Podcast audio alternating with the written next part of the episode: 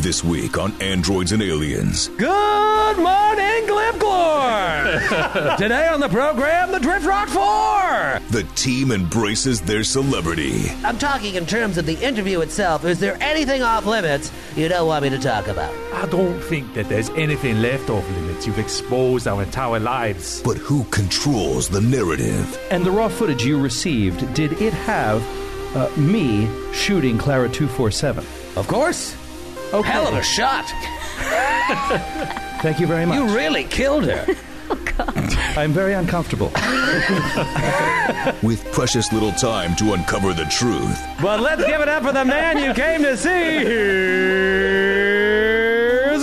Here's Glipglor. Is their 15 minutes of fame coming to an end? Now, Dax, you've become quite a teen heartthrob. Just look at this the cover of this week's Mechanical Tiger Beat. what is it like being a sex symbol? I'm sure all the ladies want to know is everything synthetic? yes. The adventure continues Do with this what you will, but it would be best for all of us if it made it on air. now.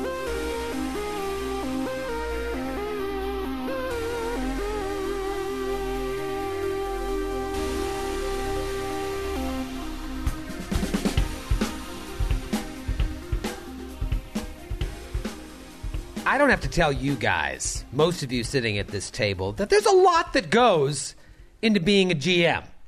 There's a lot that goes into being a game master. You really emphasize master there. The reason he doesn't have to tell us is because he complains about it every goddamn day. We are well aware of all of it, Troy. the work, the tireless hours. But no, there's a lot that goes into it. You've got to prepare the session. You've got to read the whole thing, but also prepare for what you think they're going to do and then be ready for what you don't know they're going to do. You got to read stats. You got to learn spells and monsters. You got to try and learn every character at the table so that you can best combat them, all while trying to tell a good story. Another thing you have to do from time to time is say yes when one of the PCs comes up with an idea. And then later you realize the amount of work you're going to have to do for that yes. Welcome to this episode. I'm, I'm thinking the player is Matthew here. yes, Is the that player right? would be Matthew. I don't The know what player you're in talking question. about. How many times is have you Matthew. cursed his name over the last several hours? Oh, oh, I, I well with a baby screaming in my ear. I said, "Damn, come to casa." But I, I gave you a welcome respite, something else to think about while that baby screamed in your ear and you tried to save its life. That's true. That's true. That's true. Wait, Uh, what was happening with the baby? Yeah, it- sometimes they just scream, Matthew. They wasn't dying. Your baby almost died? It's it's my experience with babies that they find in creative ways to try and kill themselves, and you just have to stop it. You need more experience with babies. it's my experience that every time a baby is crying, it's dying. no wonder you live life so scared. What a what a terrifying ordeal and, and, and intercontinental flight must be for you. I don't know about whenever Surrounded by dying infants. Land the plane.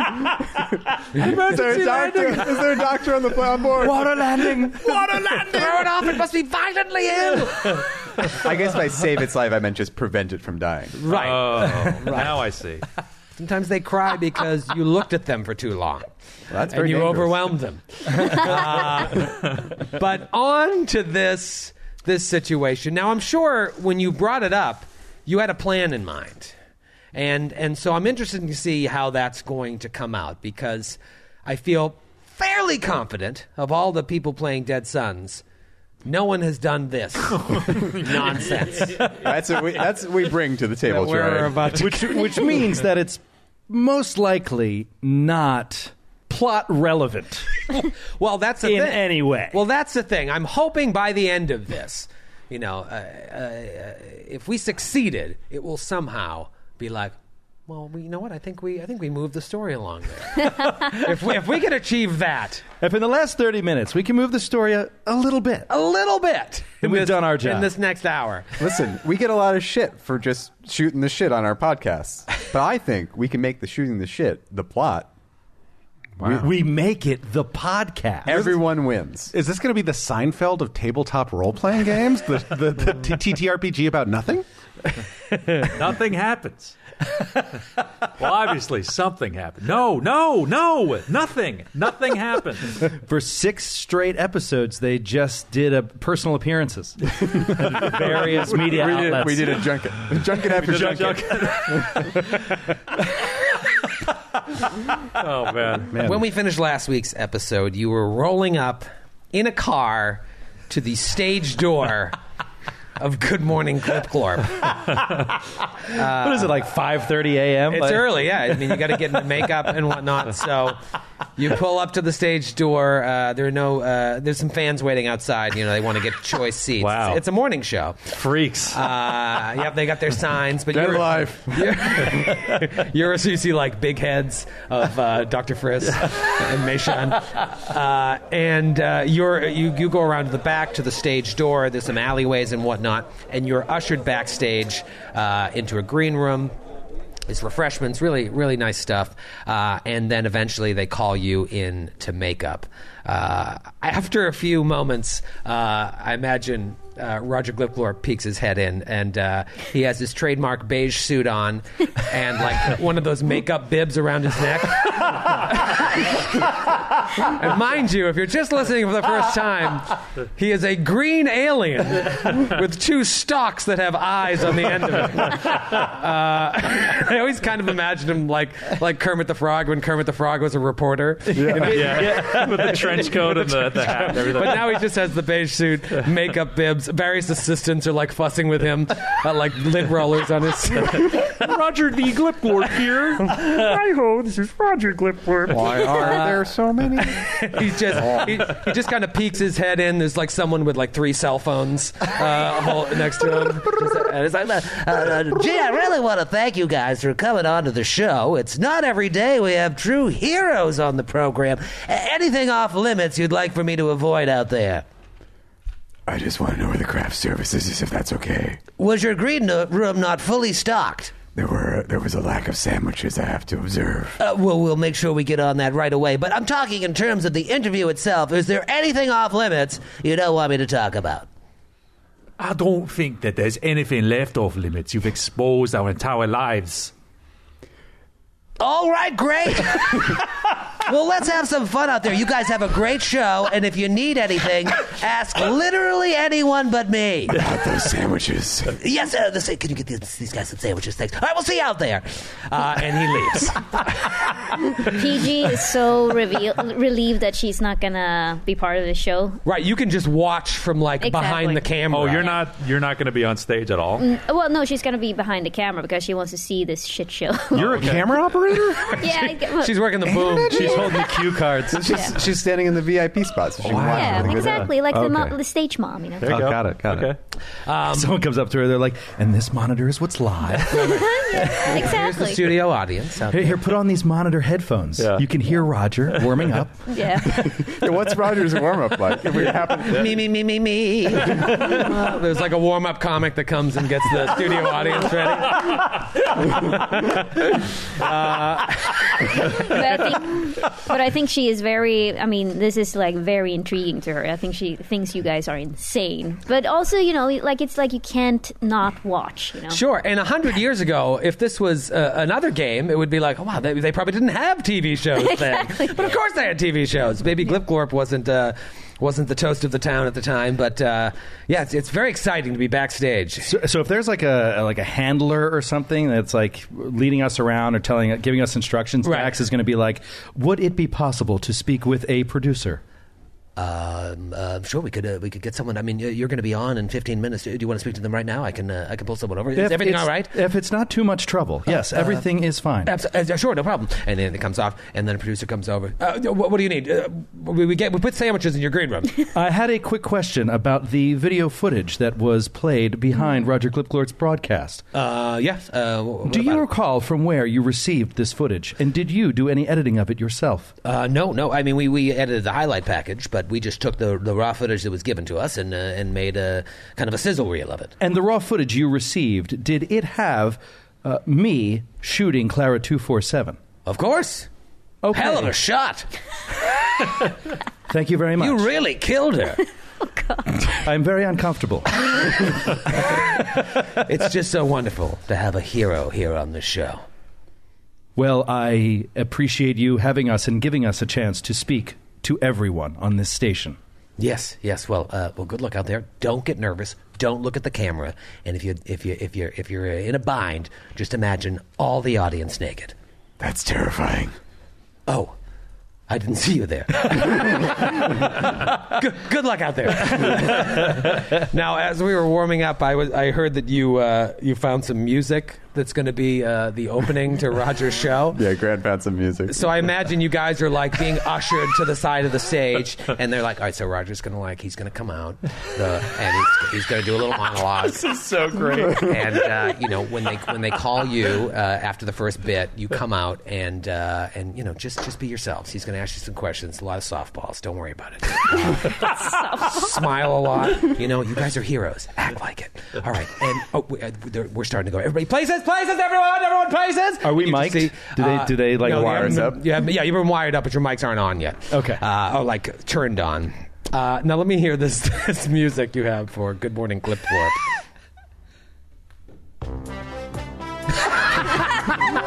You just hear the crowd. There's a producer like telling them to applaud more.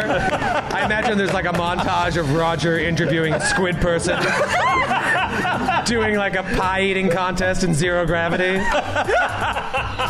playing basketball with a foreign dignitary who's just a ball of light with a crown. Alley-oop! and then the lights come up and you just hear like a god mic be like, Good morning! Today on the program, the Drift Rock 4!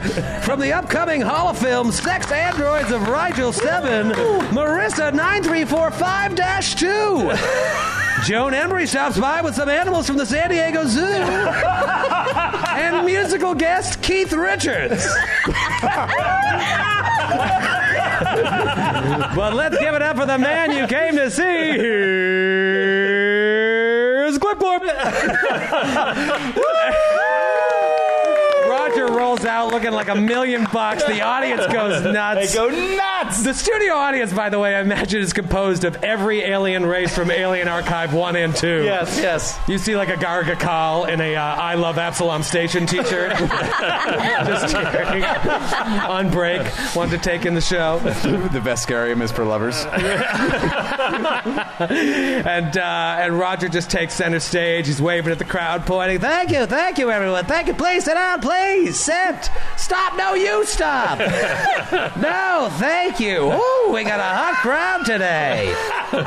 this is great. We have got one heck of a show for you today. But first, let's check out some headlines. Uh, according to a new report, health insurance premiums are at an all time high here on Absalom Station. It's true. Did you hear about this?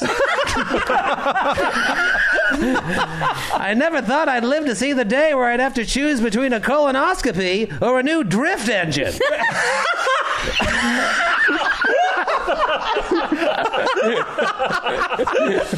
Producer's like, oh my! Wait, did you see this? By the way, did you, see, did you catch this? Evid- evidently, actor Burt Johnson was seen canoodling with Princess Sherry the 23rd of Akiton recently. Did you see this? Yeah. What's next? Supreme Chancellor Zanzibar 1X17 is going to start dating Nocturnus, Eater of Worlds? the audience thinks this is hilarious. None of you get the very. they, they get it. They get it. PG is just completely, completely confused by all this. Just look here. I was like, what the fuck is so funny? Don't I'm understand sure. these pop culture jokes. The crowd is just losing it. She's like Captain America. Like, And finally, we want to wish a happy 700th birthday to Mildred Albuquerque, the creator of the UPB. When asked, when,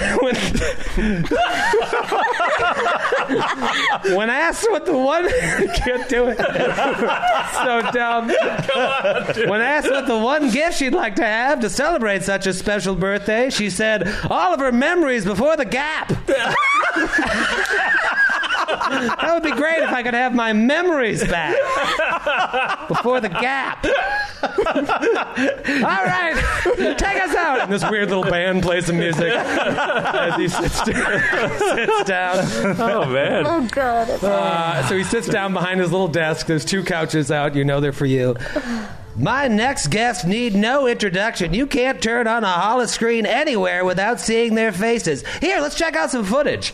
And it cuts to more of this footage from your experience on the Drift Rock, like you're plugging a movie trailer. They show all this stuff. This is courtesy of Astral Extraction. Heart wrenching stuff. Heart wrenching stuff. Please give it up for my first guest, the Drift Rock 4! Studio band. I imagine like a. Uh, Paul Shaffer type guys like, Will you still need me? Will you still feed me? It's the Drift Rock 4. Welcome to the show. Wow. Your arms must be tired. You guys have been busy. Now, Dax, you've become quite a teen heartthrob on the scene. All the girls start going wild in the crowd. Just look at this the cover of this week's Mechanical Tiger Beat. it just cuts a pitch, cuts to a picture like Dax in a speedo coming out of the ocean. what is it like being a sex symbol? I was not aware that picture was taken. I thought I was alone. Those muscles are those synthetic? They are not synthetic. Well, yes, they are, technically speaking. But I work very hard to keep them in shape. I'm sure all the ladies want to know is everything synthetic? Yes. Oh, Dr. Kundadu Friss, I'm hearing some rumors that you're getting your own show. We would love to have you right here on our network, kind of like a, a futuristic Dr. Oz show where you can share some weight loss secrets. Who would want to see that? Huh, everybody? Yay! What do you think, Dr. Friss? You want to have your own show? Well, being that you people have ruined my life uh, to the point where I can't go outside anymore. Uh, I've been on the run from a murderous mobster who wants me dead and now knows exactly where I am. I might as well. That's fantastic. Crickets. That is the kind, that would that see this is the kind of stuff we need to see on TV these days. Next up, ooh, Misha and Vanya. Wow, am I right, fellas? Yeah. Let me ask: Are you at all bummed that technomancers don't cast a lot of self-healing spells? Questions mainly for Grant. no, but seriously, I hear that next stop on your publicity tour is Castrovel.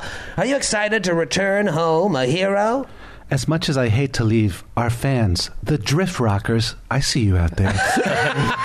Behind. Um, yes.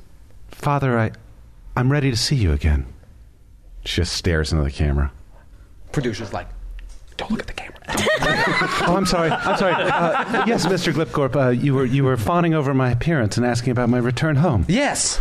Oh, yes, I'm very excited. to Well, go this home. is great. We can't wait to hear all about it. We got to get some cameras out there. I want to see these guys in Castrovel. Am I right?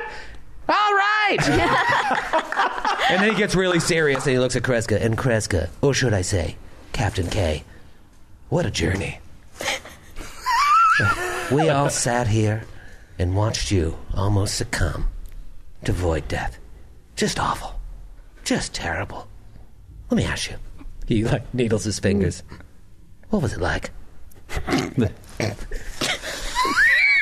Well, Roger. Hmm. May I call you Roger? Please. Well, Roger. Let me tell you. Can I tell you a secret? I would love it if you did. Can, can you guys want to hear a secret? Yeah. Hey, what to hear? Yes, tell, tell us a secret. When you listen deeply and stretch your mind out into the void, into the gap, the universe begins to sing to you. Hmm. And you know what it says? Tell us. I don't know quite what it means. But I know it means that all of what we do is completely futile and that there is no meaning save what we create for ourselves. Yeah. He just reaches out and like puts his hand on your hand. It's like, well, I just want you to know, we were all praying for you out there, and I'm glad you came home safe. There is no God. All right. You're just like bam, bam. uh, now, I don't know if I'm supposed to say this, but I heard there's a new member of the crew here today. Is this true? I see her back there. Uh, what, what's her name again? Piggy? Is it Piggy? It's PG. P- I'm sorry, my, I'm, I'm reading off the teleprompter here. Uh, PG, get out of here, PG! Get out of here! Get out of here! PG, Yay, PG, PG. is currently eating a sandwich.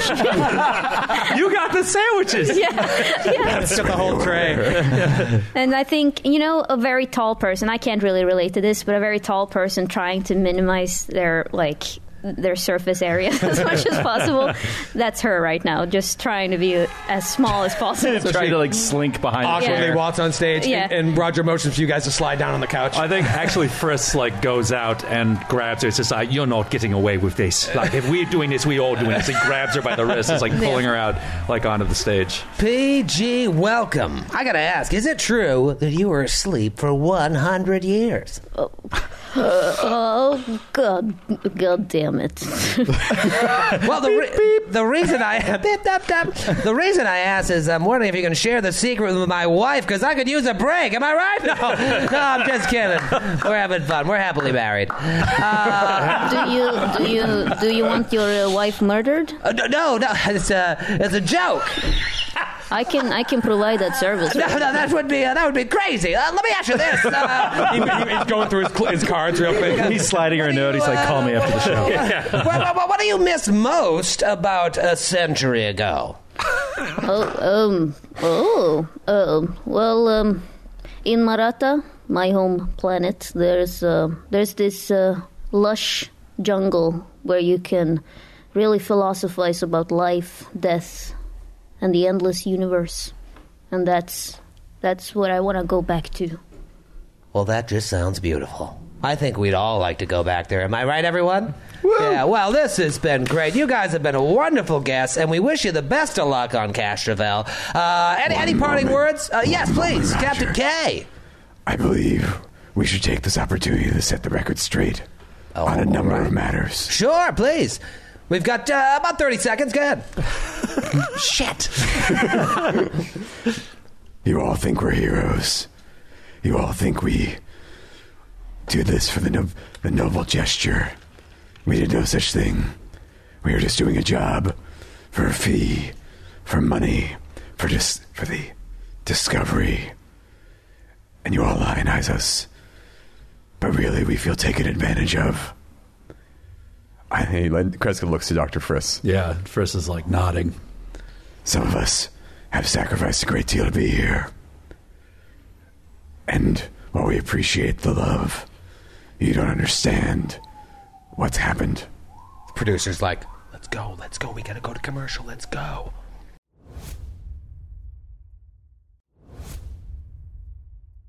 I have something that I'd like to say, and I think you owe me. Uh, p- uh, please, please. Uh, we, got, we got a couple seconds, right? You yeah. people owe me. The sponsors. You also, as a man who had a te- televised, a rat man who had a televised attempt on his life recently, I think I, sh- I should, I should be heard. Uh, please, please, please, but make it quick. So, the man who, the person who tried to kill me, his name is Hush. I don't know who he is. Nobody knows who he is, but everybody on Akiton knows his name, and for good reason. I don't know, I don't remember how he found me, but he did. His people found me.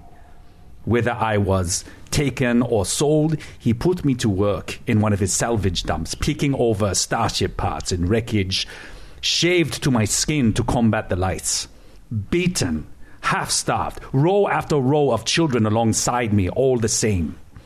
But one day, I drew his attention, and like almost instinctively, his hand like goes to his chest and like clutches something like under his under his clothes.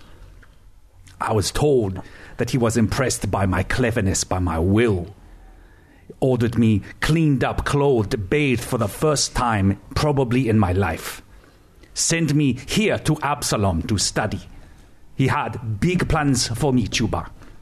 And I got into university. All the cosmopolitans, the academics here, they see how I look. They hear how I talk. They look down on me. Trencher trash, Akitonian scum. I heard it all. I argue with a professor once during the seminar. He get angry. He say in front of whole lecture hall, you can take the rat from the trench, but you never take the trench from the rat. And everyone laughed. But I worked hard, I studied hard, I earned my degrees, top of every class. I would show them and show my sponsor, make him proud of me, whoever he was. He set me up with a job with a certain corporate interest. His plan for me was moving along just fine, but there were complications, I would admit. I was too inquisitive for my employer's tastes. They drummed me out, stripped me of my medical license. I scurry back to Akiton with my tail between my legs. But not a word from my benefactor. I set up shop back home, a little clinic in the seam treating gunshot wounds, gangsters, the poor. And a gimbono But I was getting by. And then one day he sent his man, a familiar face to me. He tell me the boss man is angry, wants compensation for all the time and money he invested in me, more than I would see in a lifetime working down there. So I run. I take the first job offer I can get. I come back to this station, hope to keep a low profile. Then you Bogunu broadcast my fucking face to the whole fucking solar system. Predictable as a sunrise, he come after me.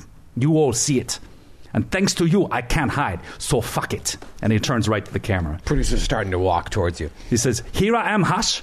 You want you talk about compensation? You talk about what I owe you? Let's talk about what you owe me. All the children like me for the lives you've stolen. All the little slaves picking through scrap in your workhouses, dying by the cartload. Let's talk about what you owe the wives and children of the people you've killed. Let's talk about what you owe everyone in the trench who suffer because of you, who tremble in fear at the sound of your name. You want to kill me. I know. You've tried. I know you will try again. Well, let me tell you something, Gimbo. You had better fucking kill me. Because if you don't, I'm going to dedicate the rest of my life to finding out who you are and where you live. And I will cut out your bleeding heart with my own hands. Are you scared right now? Because you should be. And do you know why? Because you know I am a fucking genius, Chuba. And he leans back. He says, My hand is off that piece. Your move, Hush.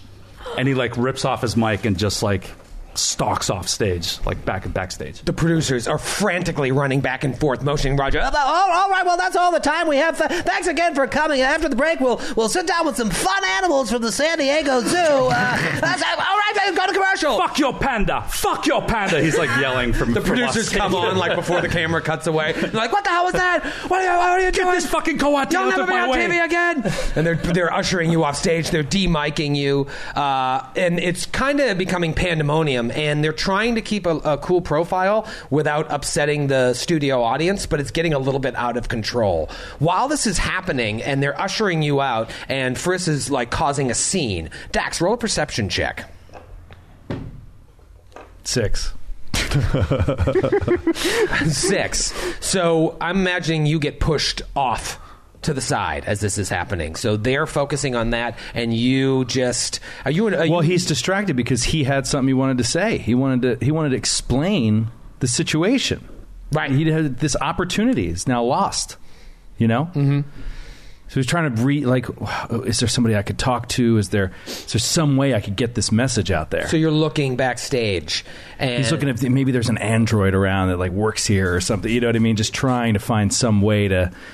He has an idea, but he's thinking of an idea, an alternative. But he needs somebody who's going to, you know, not be so scared of the system to not broadcast his message. Right behind you, Muscle is coming on to try and escort Beishun, uh, PG Kreska. But yeah, he's kind of distracted and like walking off.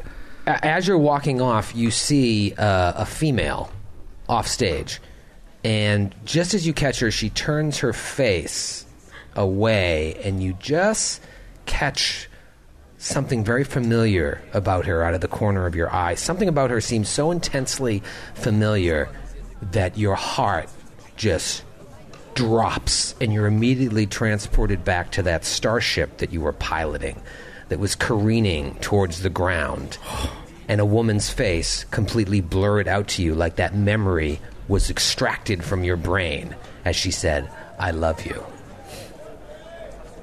you're you come back and you see the stage door that you guys entered looks like it's closing like she just walked out of it Uh, he's going to run after it. Run after her. You go outside and you're back out in that alley that you came in on, and it's pouring out. now. It's later in the morning, but it's dark because of the rain. you look up ahead to the left, to the right, and you see the alley split, and you can see maybe 40, 50 feet away this woman walking and turning around the corner. He is so fast. Super fast android. 40 feet. In a heartbeat, you turn that corner, she should be within five feet. And she's gone. Nothing. There's a dead end, maybe, at the end. Maybe there's a door. All right, he keeps going. And he's looking both ways, see if there's a, a any other ways out of this alley that she could have turned real looking quick. you're looking like is there a passageway she could have went through a door you go and it just ends nothing No door. no door she should have been right there Creepy. just as you get to the end of the alley you hear a crunch on the ground behind you he whips around. about 30 feet or so away you see a shape of a figure and it's silhouetted against this thundering sky behind it. Looks like he is wearing a trench coat and has a wide brimmed hat covering his eyes but it's just a, a silhouette in the distance. You don't see any features. You don't know what kind of creature it is but it has the appearance of a man. And a voice speaks to you. It would be in your best interest not to go to Castrovel. What? Your debt to the company may have been erased, but it's not forgotten. Don't push your luck, distribution android X19. Who are you? Where is the woman? Who I am is not important. You're getting caught up in something that is far bigger than you. You have skill as a pilot. There are plenty of opportunities out there for able bodied machines to haul cargo across the Pact Worlds.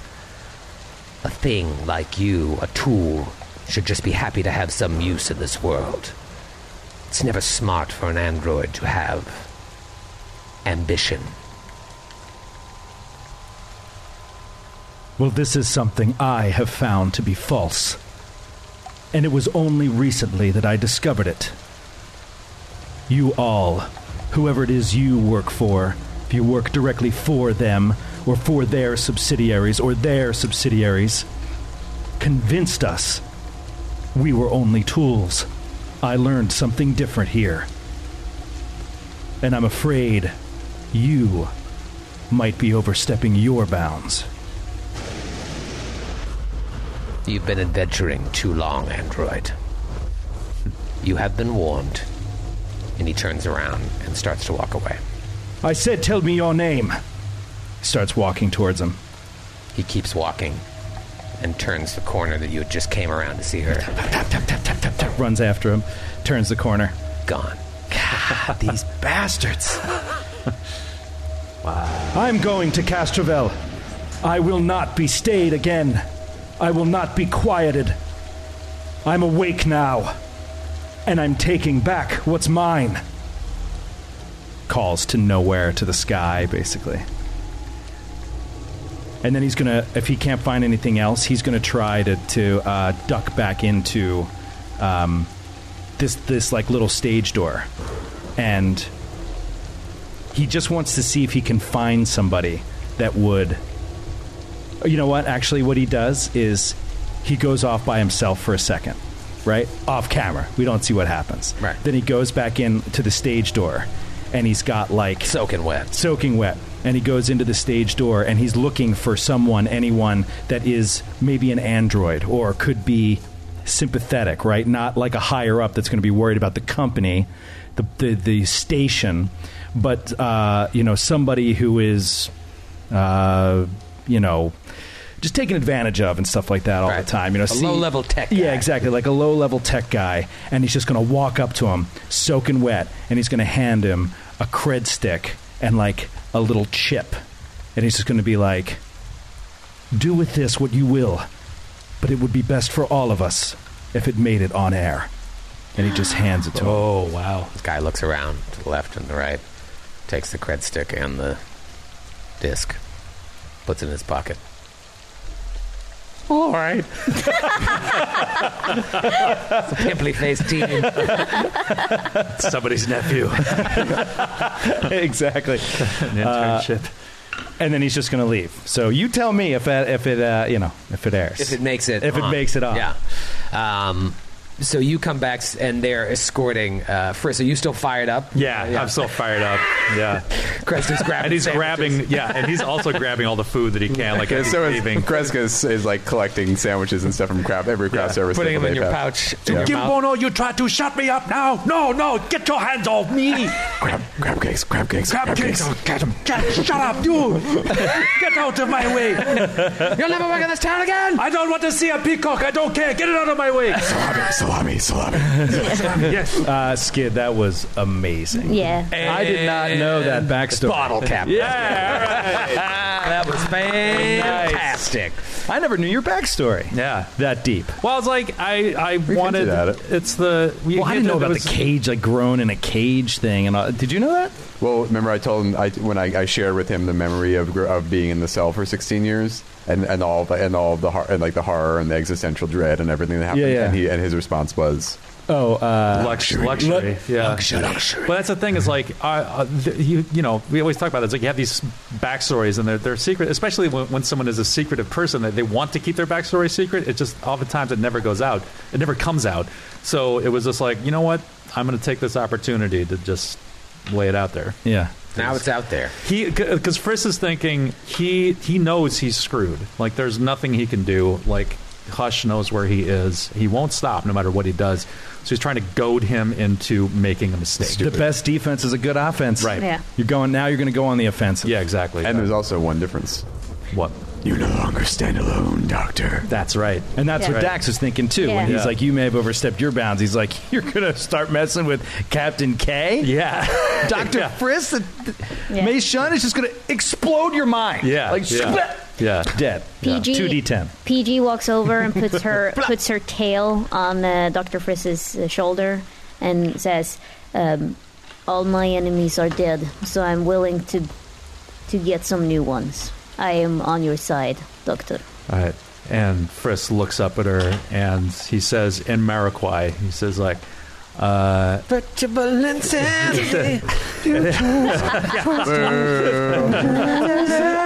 I know. And she just nods.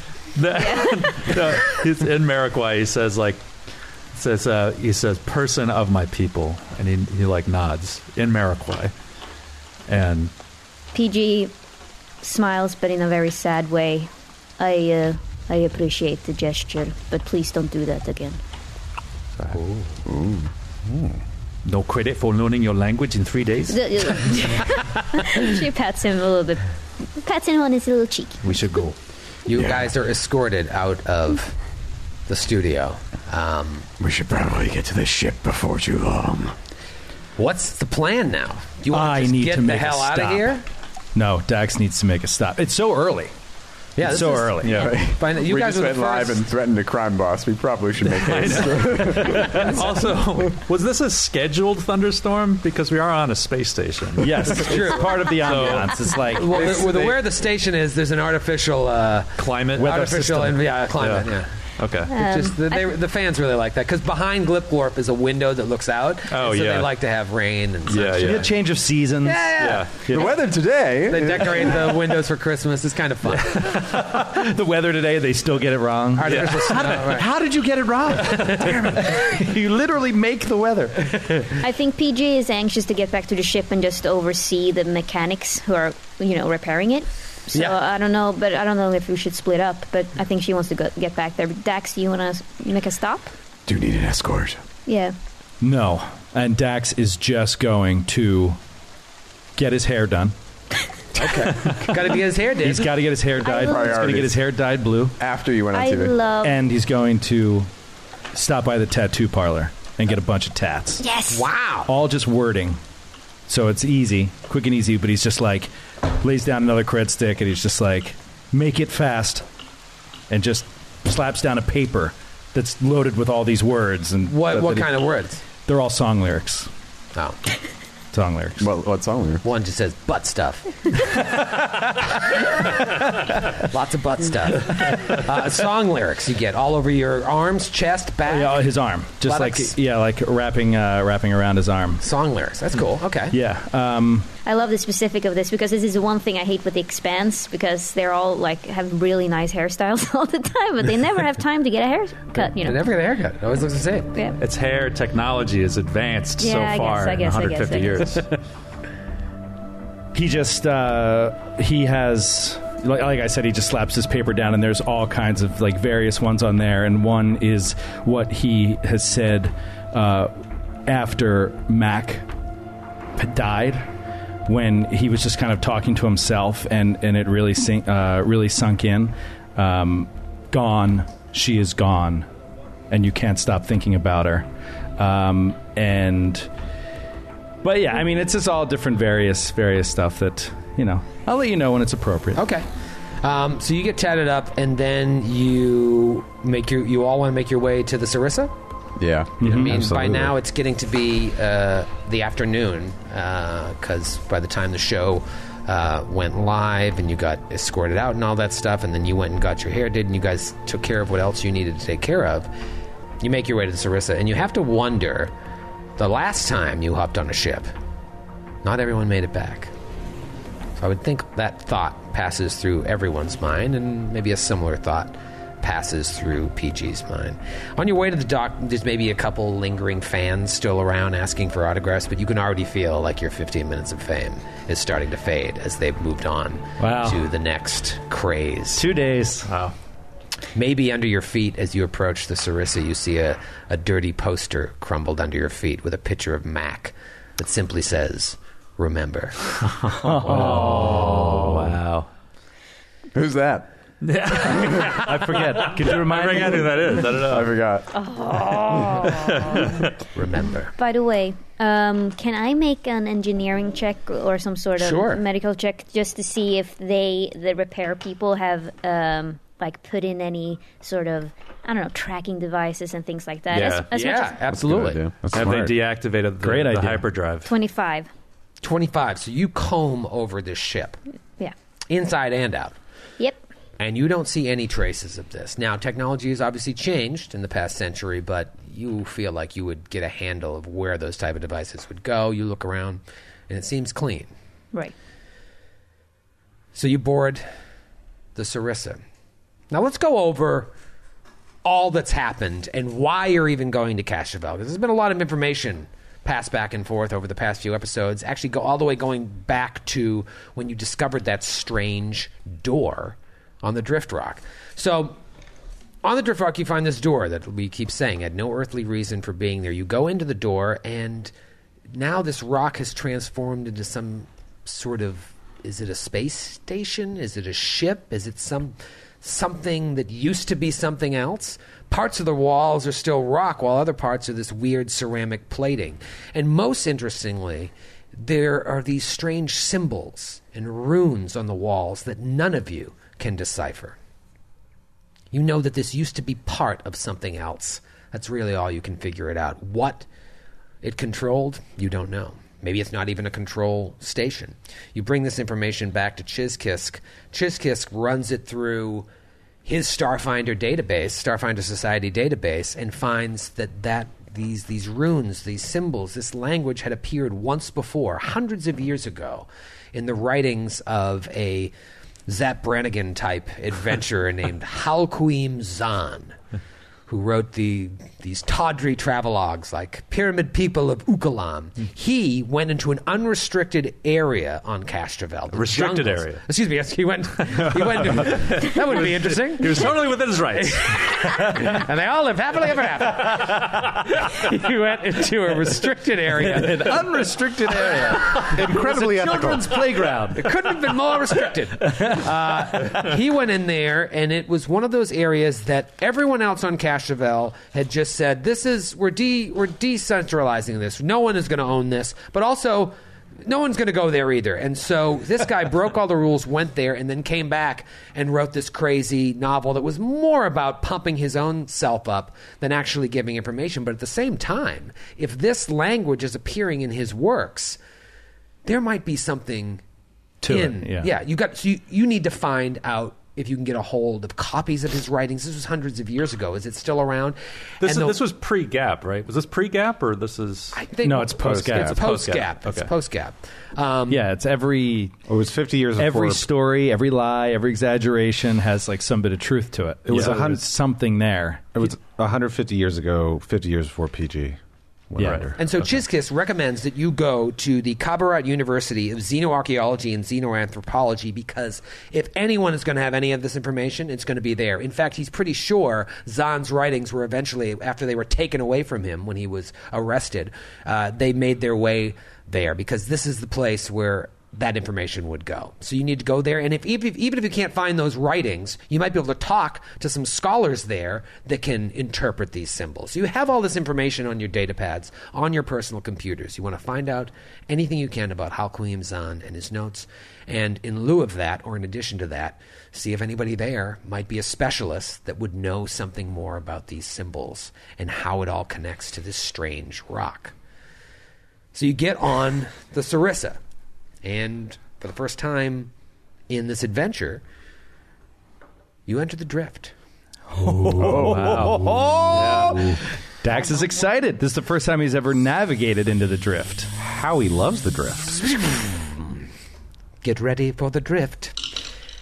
And you can see up on the screen, Captain K, that it will take approximately four days to get to Castrovel.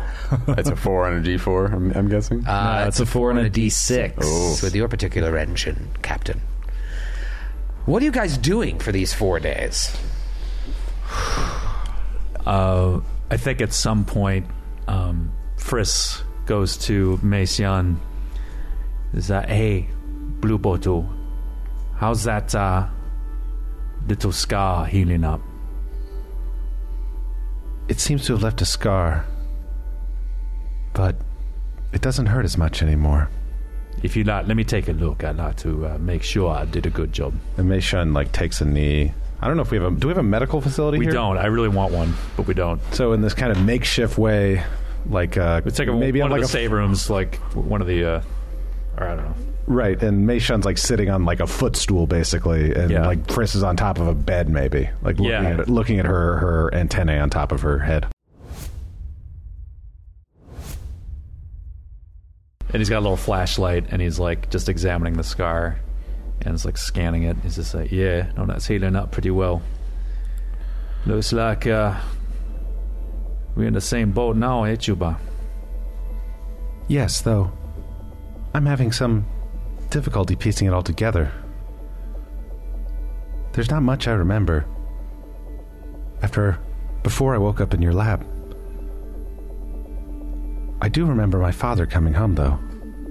Bringing presents from Melindre. You know this, you're a genius. It's the moon of Castrovel. Hmm. But I can't figure out for the life of me now why my father never came for me. Why he left me there with the other doctor. I have to say, your bedside manner has given me new hope for the medical profession. You're certainly much kinder than Dr. Nakata. Well, I will say, based on the evidence of what they did to you, these people are not good people that did this to you. So maybe your father, maybe he wanted to come back, and they wouldn't let him. Perhaps you're right. But after day, after our adventure on Roger Glipglorp's TV show, I learned that we have something in common. Someone wanted to own both of us. Hmm. And Dr. Friss lets her hair fall, just gives her a little pat on the shoulder, jumps down from the bed, and walks out. Say, you fine.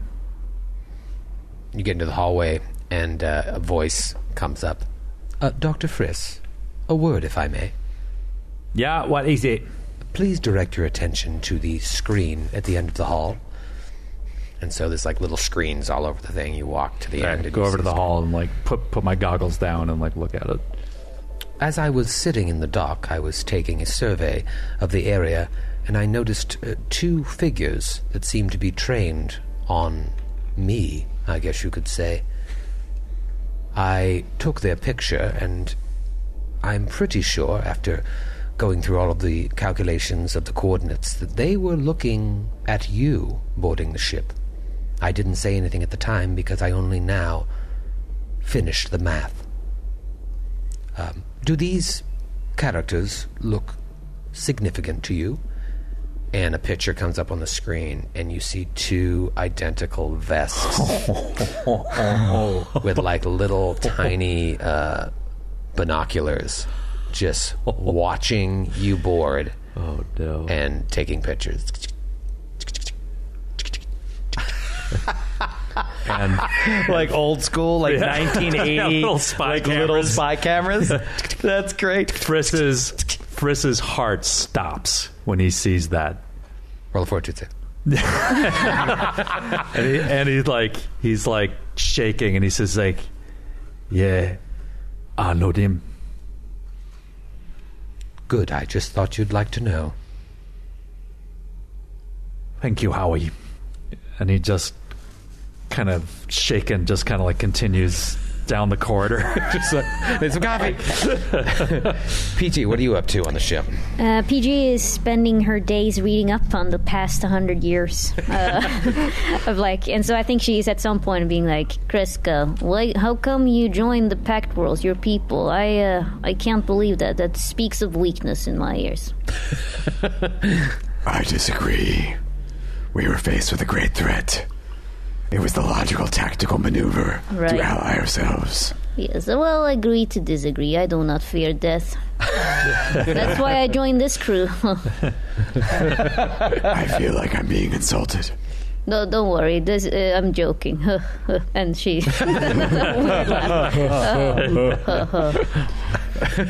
PG, What's up? is this What's up? What's up? What's up? What's up, Cap? What's up, Cap? What's up, Cap? Cap, Cap. I, ho- I hope I can reassure- assure you that what we lack in tactical skill, we make up for in gumption and guile. Hmm. Yes, I believe so. Sorry, can you say that again? I couldn't hear you properly. I was just trying to assure you that maybe we'll fuck up from time to time, but our our motives are pure. Good, yes, yes. No, well, no, I, I, I believe you. I like this crew. You're a fun bunch. And she looks at a very scared and like, yes, no, very fun, fun He just crew. walks past Yeah. without looking at anybody and just like silently goes into his stateroom, closes the door. We'll get there. We'll get there. I can also see that PG. Uh, I don't know. I have this weird idea that she's creating like a retirement plan for herself because in her world, she has like no enemies left and like everything is cool for her. She just needs to make some money so she can retire at Marata.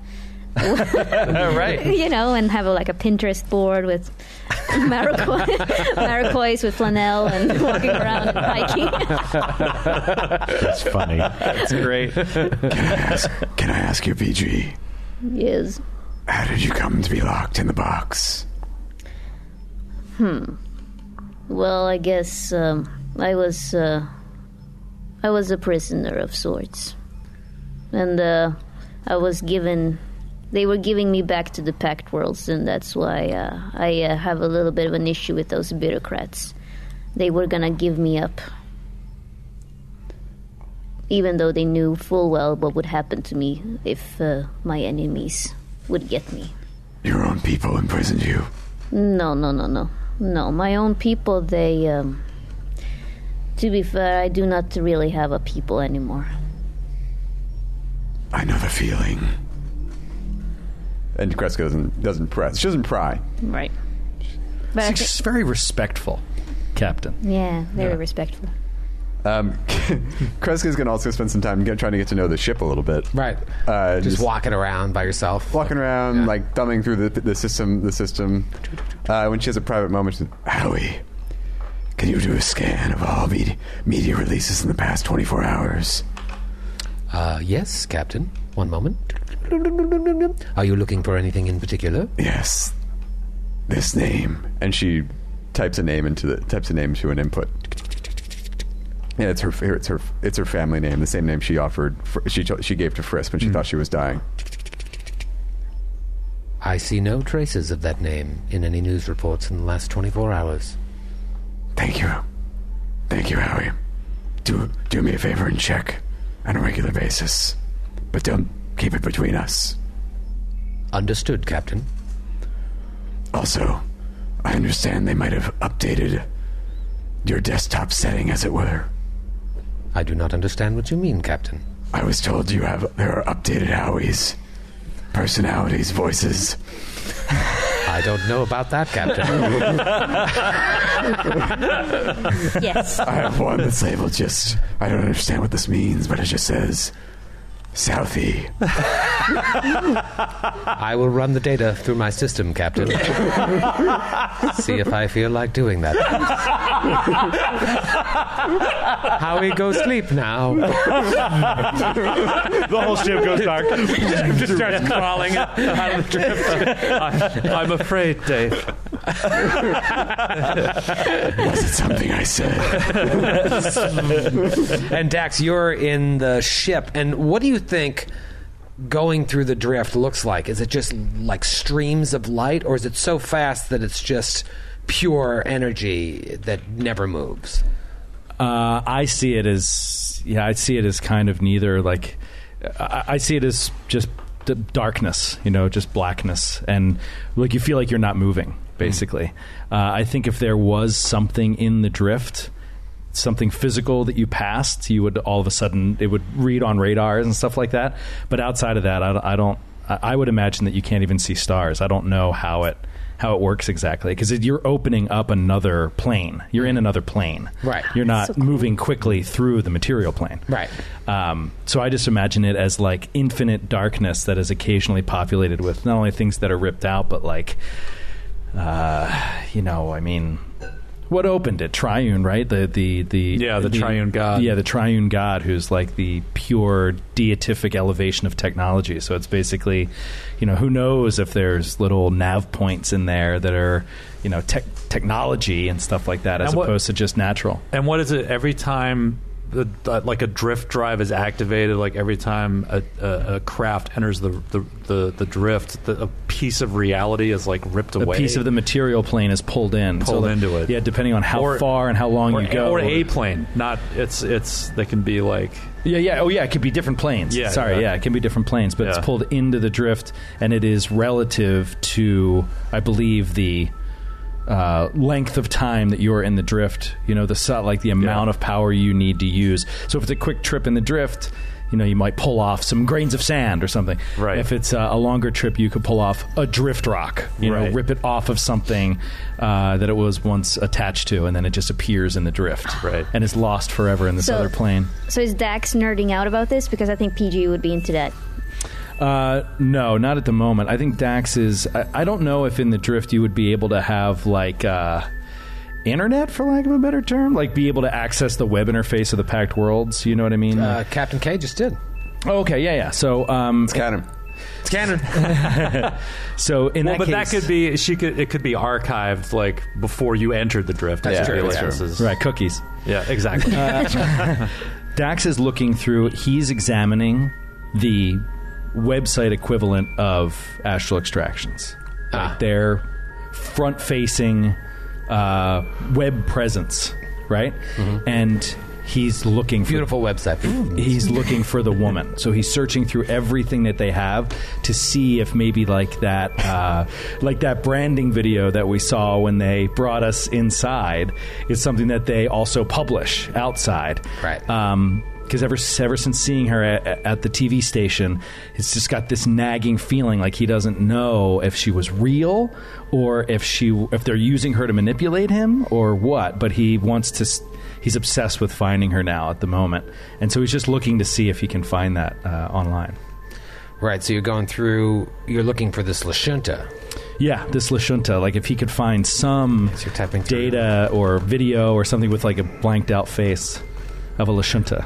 You're looking, and I mean, it's a massive, massive website. They have Yeah. their arms in everything in the Pact world. It's not just on Absalom Station. Yeah. But you see that they have ties to Eox, to uh, to uh, Bretheda, Liavara, everywhere. And Yeah. so, I mean, there's plenty of Lashuntas. So you, you go through, and even beyond a cursory glance, you don't see anything. Just every page. A bolder future, a brighter tomorrow. He'll go into like the communicator uh, in the ship, you know. Dr. Friss, are you busy? No, uh, sorry. Uh, you, uh, Friss, what were you doing? Uh, no, no, no, nothing, nothing. like one of the, it's like one of those instant FaceTimes, and it's like, Yeah, it's like, oh, no. you don't need that. Oh, dear God. Why do you do that? I told you never to call me on the street. Uh, what, what, uh, what you want, Juba? Could you come to the bridge, please? There is no rush. Uh, yeah, yeah, yeah. Okay, just let me close something up. And he just goes dark. And after a few minutes, he, he comes out. Surfing And, pole. uh, In a robe. Yeah, no, he's like he's just still like uh, like a disheveled mess, and like his goggles are up on his forehead, and he's just like, yeah, yeah. What what uh, what you looking for? What The guy? branding video that they showed us when they took us into astral extractions and told us about building better worlds. You recall this video. And Dax could even like he has almost like a perfect memory to the point where he could at least say the the title of it or something. You know what I mean? Yeah, like yeah. whatever uh, wording that they used to highlight the video or the brand message or whatever. Building better worlds. yeah, no, Um, it's uh, some stupid like corporate. Yeah, no, I, I remember that. Yeah. I believe it may be internal only. I cannot find it on any of their external facing material. Is there any way that you could find something in their system that is unsecured but not public facing? Yeah, no, I think if I get a connection, yeah, it shouldn't be too difficult of a hack. I can do that. I can So he describes the video to Friss, mm-hmm. and he says, you know, what he's looking for. Now, you know, Lashunta woman to Friss isn't going to mean much, but he's talking about some of the other scenes, the color shirt she was wearing, whatever it is, mm-hmm. Yeah. and try to get him to, to hack in and, and find that video. Yeah, I can find that. No problem. No problem, Juba. Roll a computers check. All right. Uh, that is a twenty-three. 23. Do you want to spend a good amount of time doing this to Yeah, help yeah, out? yeah. All right, so I imagine I want to take my mind off of what I've just seen. so yes. So, you- so yeah, Friss gets really into this, and he's looking and like getting beyond eh, like the most basic firewall in their system. y- It's it's near impossible. However, the more you study, you start finding other websites talking about astral extractions, and eventually you come to some sort of like black internet YouTube type page. Darknet. the darknet where they're showing that commercial and you dig deeper and deeper and you start seeing more and more versions of this commercial.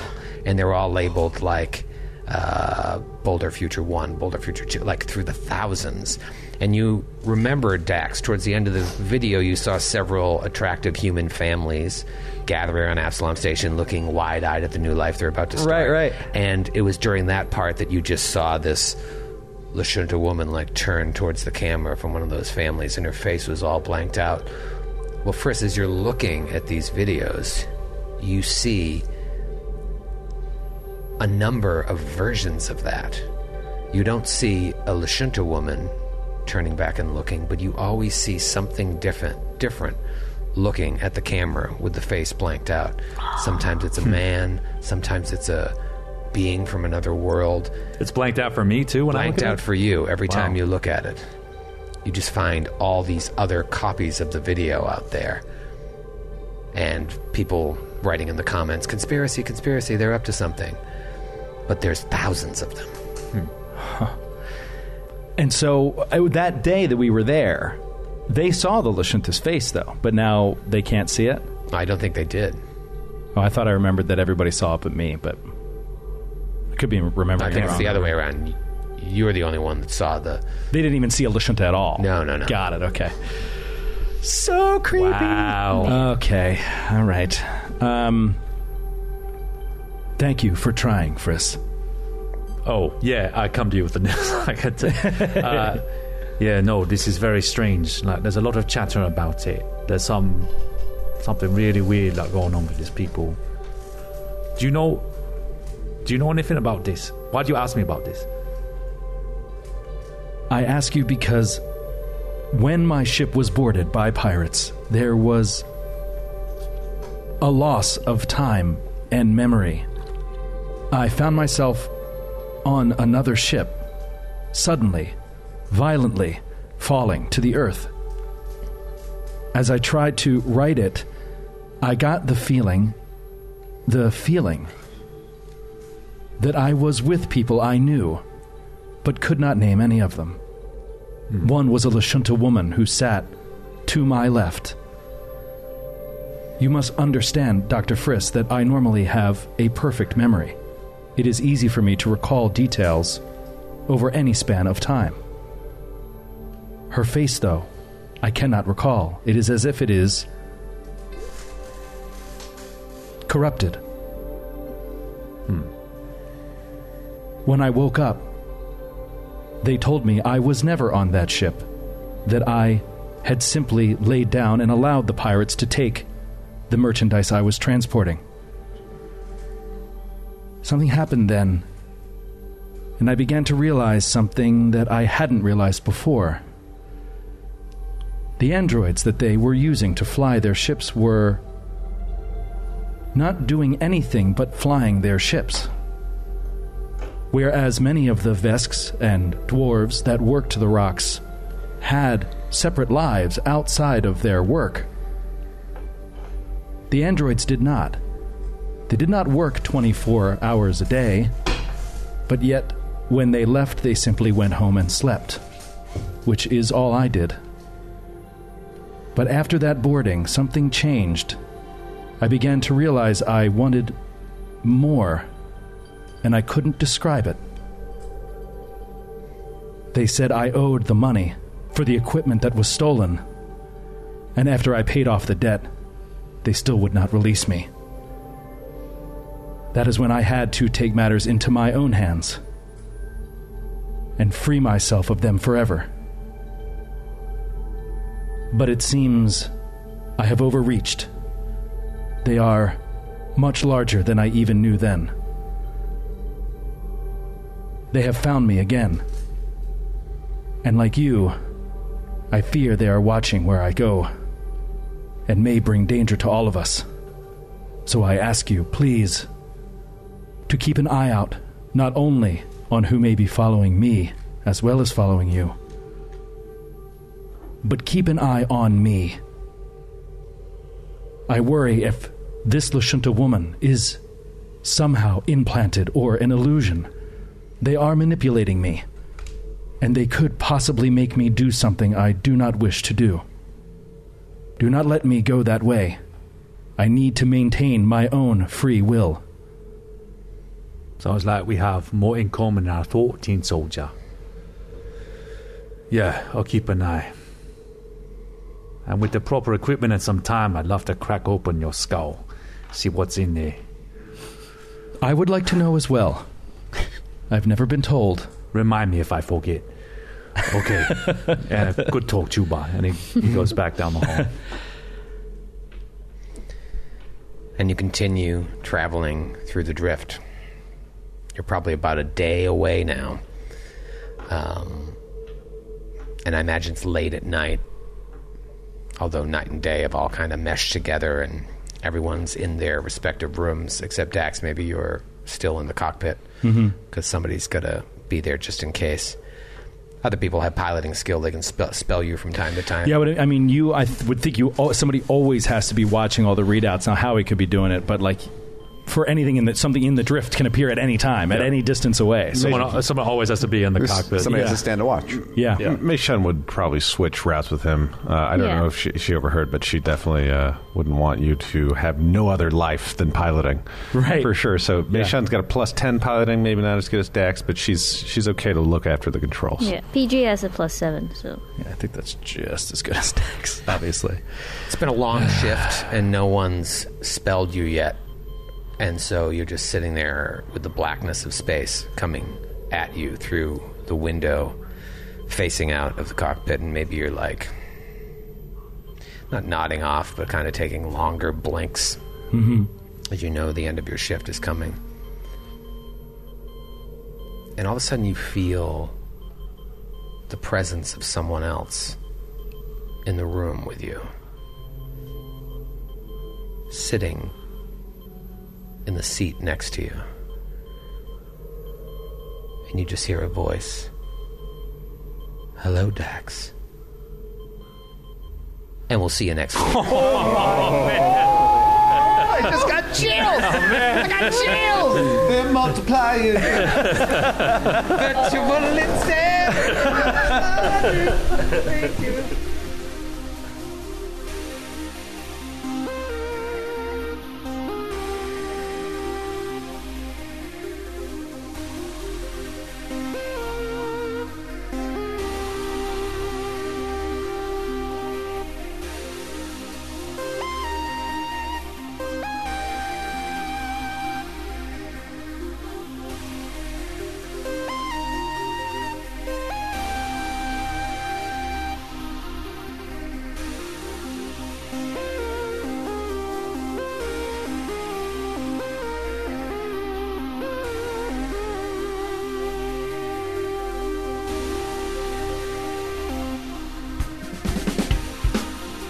Androids and Aliens is a Glass Cannon Network production and is an officially licensed partner of Paizo Incorporated.